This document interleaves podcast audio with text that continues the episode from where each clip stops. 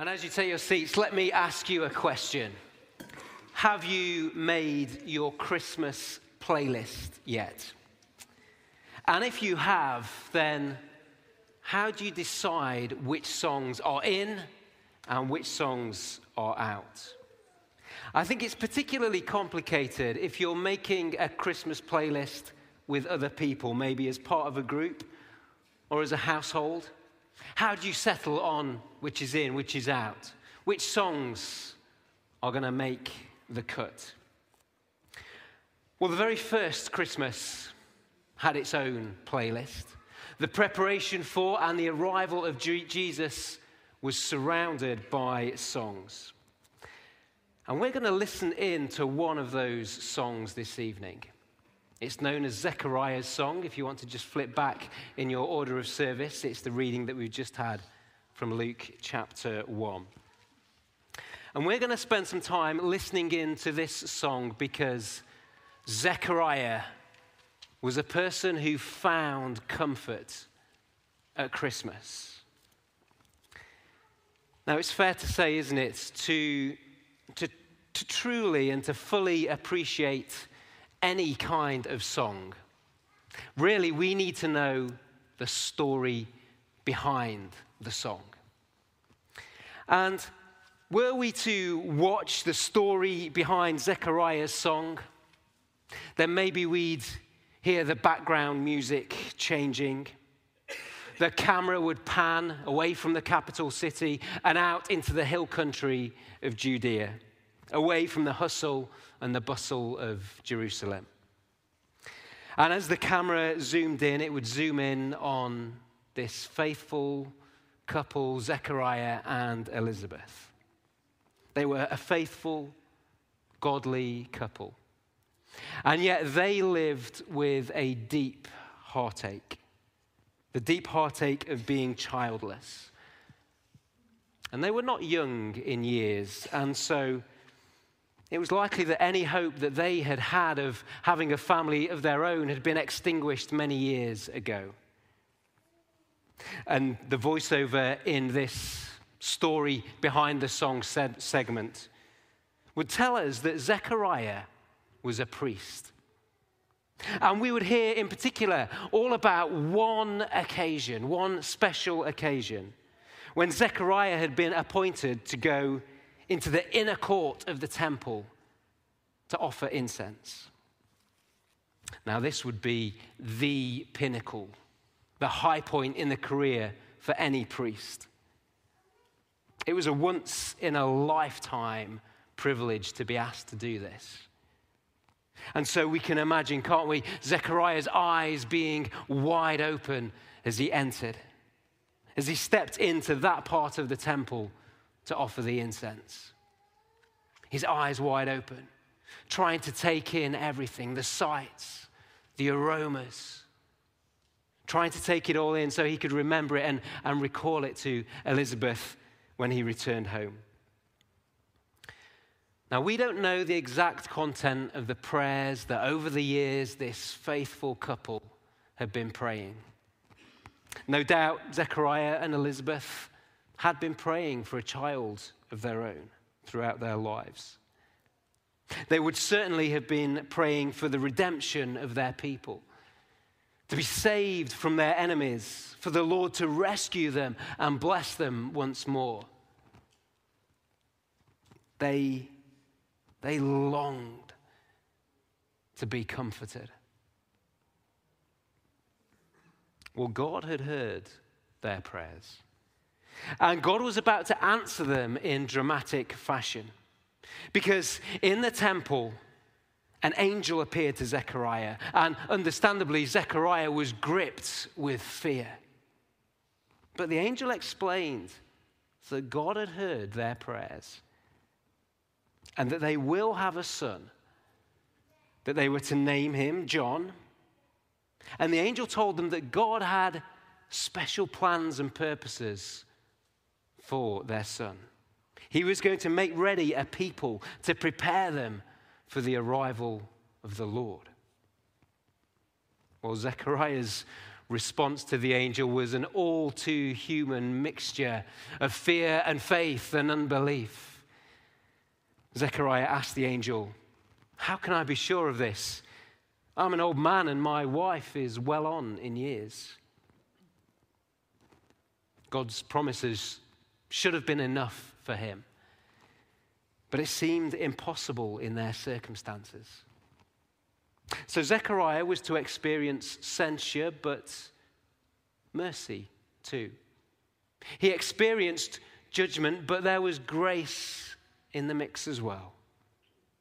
The angel tells him, And now you will be silent and not able to speak until the day this happens because you did not believe my words, which will come true at the appointed time. Can you remember what you were doing on the 10th of March this year? To jog your memory, it was just two weeks before we changed the clocks. Can you remember what you were doing on the 10th of March this year?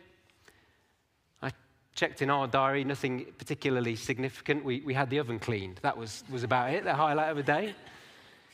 Nothing too special. But I wonder, can you remember what you were doing around the 10th of March?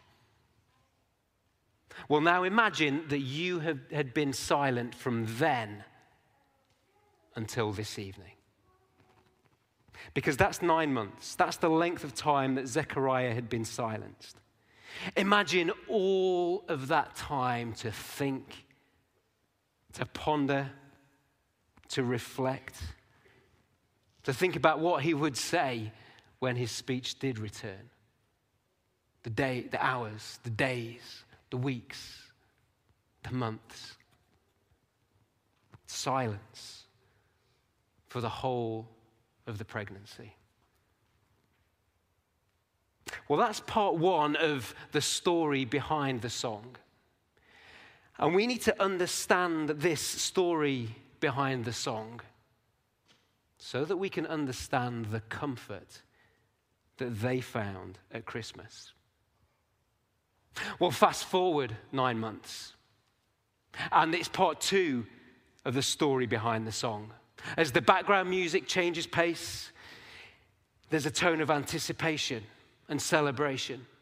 And the cameras zoom in, and we join the drama of their family. They're all gathered round for Zechariah and Elizabeth as they, for their son's circumcision and naming. And we're going to hear what happened then?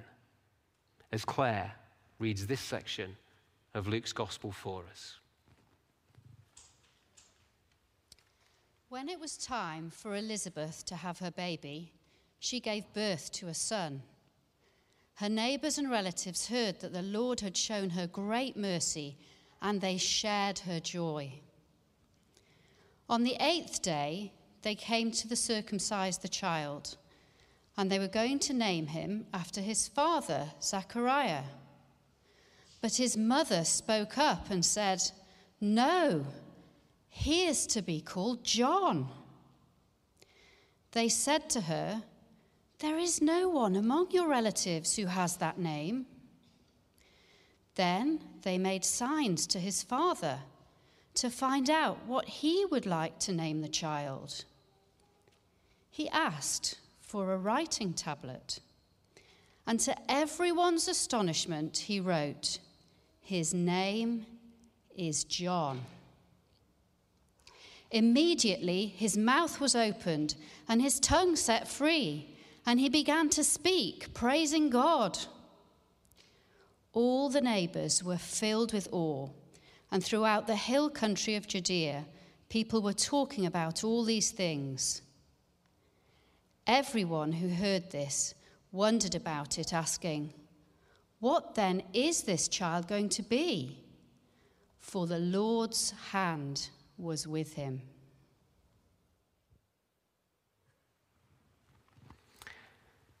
Taylor Humphrey is a California based Instagrammer. And she is a baby name influencer. And according to newspaper reports, she is able to charge up to $30,000 to help parents choose the right name for their child. For these top tier clients, she carries out brand strategy development, gets feedback from think tanks, and creates a video or book to tell the story of how the baby got, it, got its name.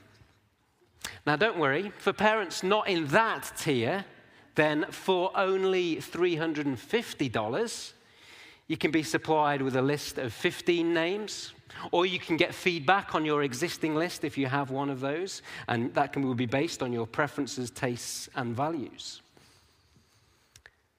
Well, in the society that Luke was writing about, a child's name always came from someone in the family. So there was no wonder that it was quite a jolt for the neighbors and the relatives to hear Elizabeth say, No, he's, he's to be called John. And then they then turn to Zechariah, and they are even more astounded when he writes on a tablet to affirm that indeed this child's name is to be John. And I can tell you that that is a great name in my entirely neutral opinion, and there's no charge for that. Well, as we survey this scene, we can tell that something was stirring here. The spiritual imaginations of the family, the relatives, the neighbors that were around were being stirred. They were filled with awe. And they wondered out loud, who is this child going to grow up to be? And the answer is given to us as the background music fades out. And as Zechariah himself steps forward and finally begins his song. And Zechariah, in his song, gives us four ways in which God brings comfort at Christmas. You can follow along in that song with me as I talk us through it. Firstly, a people redeemed. It begins Praise be to the Lord, the God of Israel, because he has come to his people and redeemed them. Zechariah is saying that God is coming.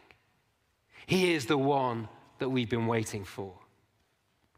You know, people living in Israel in the first century longed for deliverance from the Romans. They were desperate for their distress to be relieved. They lived in the very dark days of Herod the Great, whose casual brutality was backed up by the might of all the Roman Empire. And sadly, we don't have to look too far to see people in similar distress today, all around our broken world. And the ruling powers in the first century, just as the ruling powers in our day, were immense. And yet, God did not come to the powerful, but to the weak. He didn't come to those who were great and mighty, but to those who were poor and humble. And the God that Zechariah was so excited about is the God who redeems his people. And yet, the display of God's strength isn't in an immediate realignment of the political powers of the day, but rather true salvation, which has a much deeper significance. One of our readings earlier from Matthew tells us that Joseph was to give Mary's child the name Jesus because he will save his people from their sins. Jesus means rescuer, he will save his people from their sins. Well, this new king that was coming into the world was a different kind of king. A king with a different kind of definition of power and strength and might. The second way that God brings comfort is at Christmas is through promises fulfilled. We might have thought that Zechariah had been silent for a long time. But it appeared that God had been silent for even longer. It had been 400 years since the last prophet, Malachi, as we heard earlier. And since then, nothing. And yet, amidst the silence, there was a rumor of hope that persisted, a rumor of hope that was rooted in the promises and the prophecies of old. Like that prophecy from Isaiah that we read earlier, 700 years before Zechariah's time, capturing that sense of longing and expectancy for a king to come who would bring hope. Someone has said that hope is the feeling we have that the feeling we have is not permanent. Hope is the feeling we have that the feeling we have is not permanent. And at times during these long, dark centuries, God's promises must have seemed far from their fulfillment. Now, I don't know about you, but I get frustrated when God seems not to answer my prayers in the same week. But God's timing is never behind schedule, and his purposes always come to pass. He never fails to fulfill his promises. And in our instantaneous world, where we expect things like that, in our instantaneous world, God calls his people to wait and to long and to expect, to long for God to intervene. And in Zechariah's day, God was doing exactly that. As thirdly, he was preparing a people. I don't know if you saw the, the footage that, uh, uh, that I think it was on um, Sky News earlier this year. And it was taken during the Earthshot Prize Awards held in London. Well, some diners were filmed ordering, they were outside, they were ordering their veggie burgers from a van, from a burger van. And the staff member, one of the staff members in this burger van, takes their order and then shouts, he repeats their order to the chef who stood behind him, and, has, and the chef has his back towards the customers. And then the chef turns round to give them their food. And at that moment, gives them not only a veggie burger, but the surprise of their lives because the chef was actually Prince William. And they were shocked to meet the future king in such an unexpected place. It was a surprise royal appearance. And that must have taken a lot of preparation. But that was nothing compared to the preparation that the surprise royal visit took. And those preparations were to fall on the shoulders of Zechariah and Elizabeth's son, John. And Zechariah moves on in his song to speak of what God will do, from speaking of what God will do to how he will do it. How God will fill, fulfill his promise, how he will redeem his people, how he will bring peace.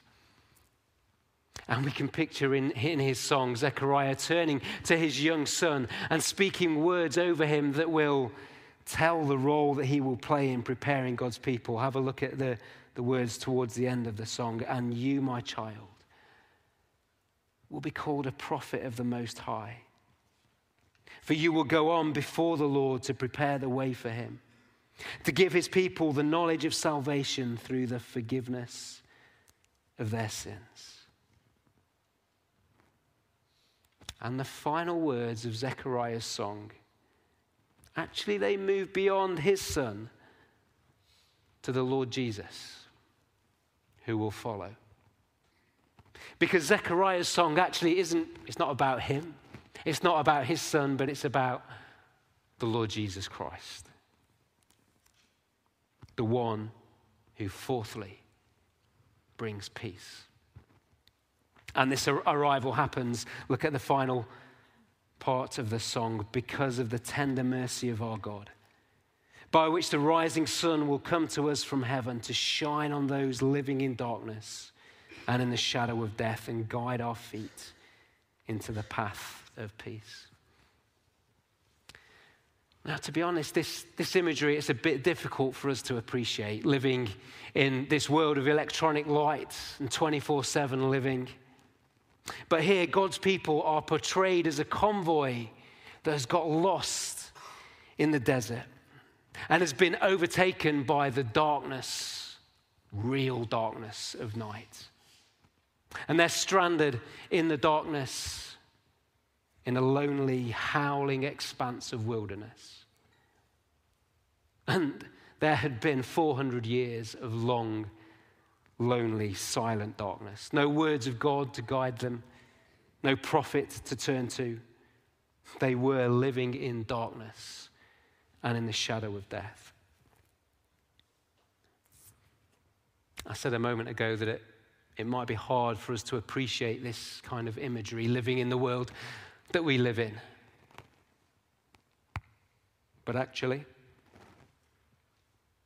these words and this imagery could well express how some amongst us today feel. Perhaps for you, these words do actually capture a sense of the experiences that you have gone through or that you're still going through. Darkness, no light for the path, the shadow of death. If I could speak personally for a moment, as some of you know, the shadow of death fell upon our family at Christmas 10 years ago. I'll never forget the phone call that lunchtime telling us that my uncle, to whom we were all very close, had had a heart attack and died shortly afterwards. Death's dark shadow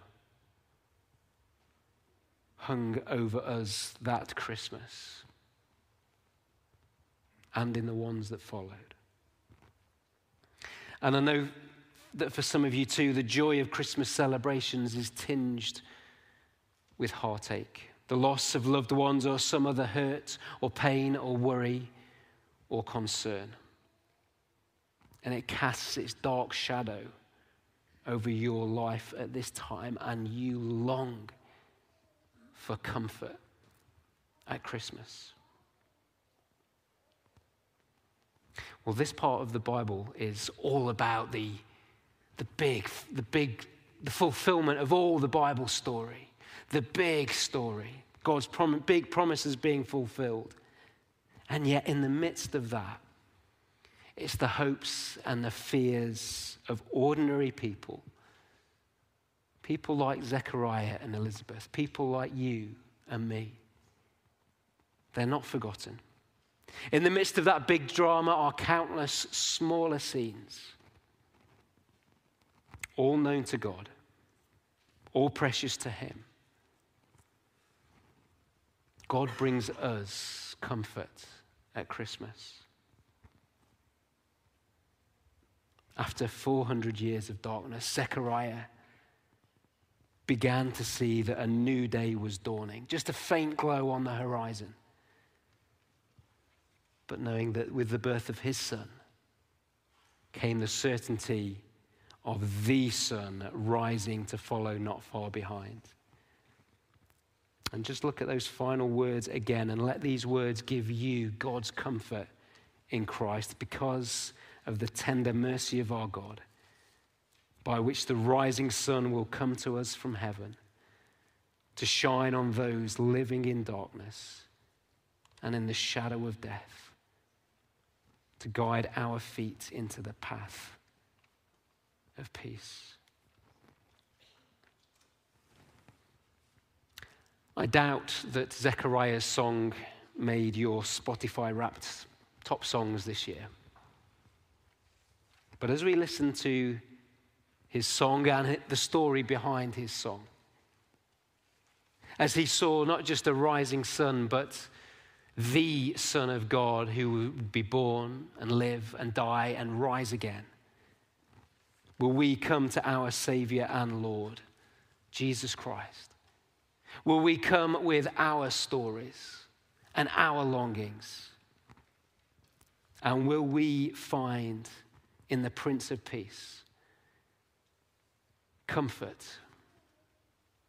Comfort this Christmas and forever. Christ is born for you. Christ is born for you. Christ is born for you.